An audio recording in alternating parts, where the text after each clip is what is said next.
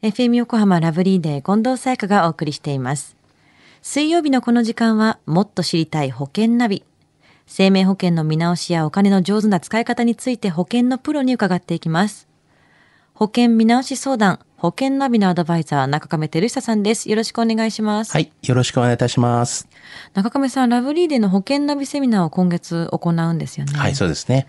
あの、このセミナーに参加して、その後、中亀さんに保険見直しを相談される方、結構個別でもいらっしゃるんですよね。そうですよね。いつもありがとうございます。どんな相談が多かったりしますか？はい。やっぱり一番多いのはですね、やっぱり今入っている保険が、本当にそれに自分に合ってるのかなっていうような、まあそういった判断がやっぱりね、してほしいとか、で、いいものがあれば教えてくださいとか、まあこういうのは多いですよね。実際にね、毎月出ていってるお金を見てる以上は、そこを一番気になるポイントではありますもんね。さあ、ラブリーデーの保険ナビセミナー、日程は9月21日土曜日、午後1時から、みなとみらいの FM 横浜で行います。希望者の方は保険の個別相談もできますよ。参加は無料です。応募の締め切りは迫ってます。9月の8日、今度の日曜日までです。FM 横浜のホームページからご応募お待ちしています。さあ、では中亀さん、今週の保険ナビ、どんなお話ですか？はい。今週はですね、保険でよくあるあのトラブルについてなんですね。うん。あの先日、まあ、外貨建て保険のこう販売数がこう伸びる一方でですね、あの顧客とのトラブルが、まあ、特に高齢者の方とのトラブルがですね、最近はこう急増しているという形にまして、で、そんなニュースを耳にしたんですよね。うん、あの外貨建ての保険っていうのは、まあ、聞きますけども、い具体的にはどんなことが問題になってるんですか？はい。あの、これはですね、外貨建て保険について、まあ、こう、元本割れのリスクについてなんですよね。うんうんあの適切な説明をこう受けなかったということが結構問題になっていまして、まあこのトラブルのもう背景としましては、まあ、契約の際にこう外貨建て保険をこう元本保証されている保険というような形で、まあ、契約者がこう勘違いしていたことも、まあ、原因になっているようなんですよね。うん、これ以下はないっていうふうに思っちゃってるっていうね、リスクはもちろんありますからね。そうなんですよね。じゃあ、このセールスの方がその元本割れのリスクを説明しないことっていうのは、まあ、いけないことでしょうけど、あるんですか？まあ、それは基本的にはですね、うんやはりないですよね。うん。やっぱりこうちゃんと説明しなきゃいけない義務がございますから、はい。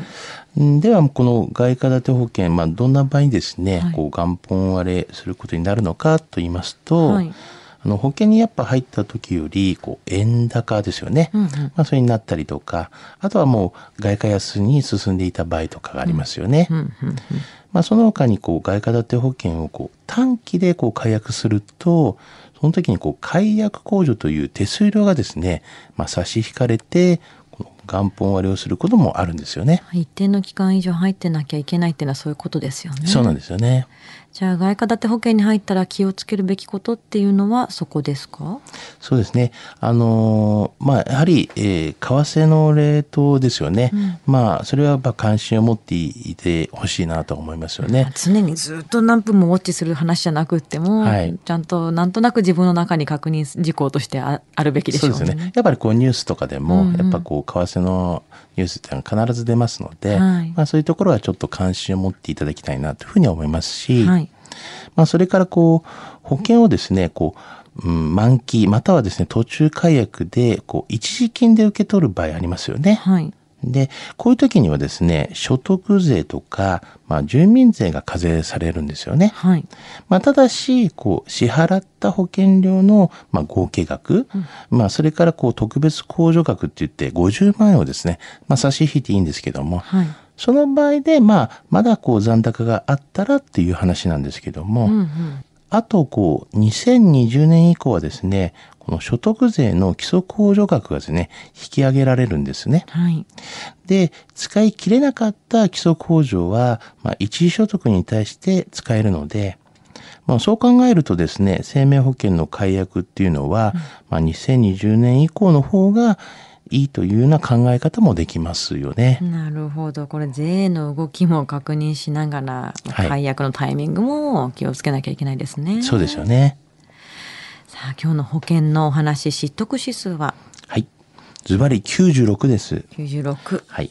やはりこうトラブルにならないようにですね、まあ定期的にこう最新情報を取っていただきたいなというふうには思いますし、まあその情報も取る手段の一つとしては、こういう保険のプランナーからですね、まあ取ることもまあお勧めいたしますよね。うんうん、常日頃コミュニケーションが取れる中である方がいいでしょうね。そうですよね。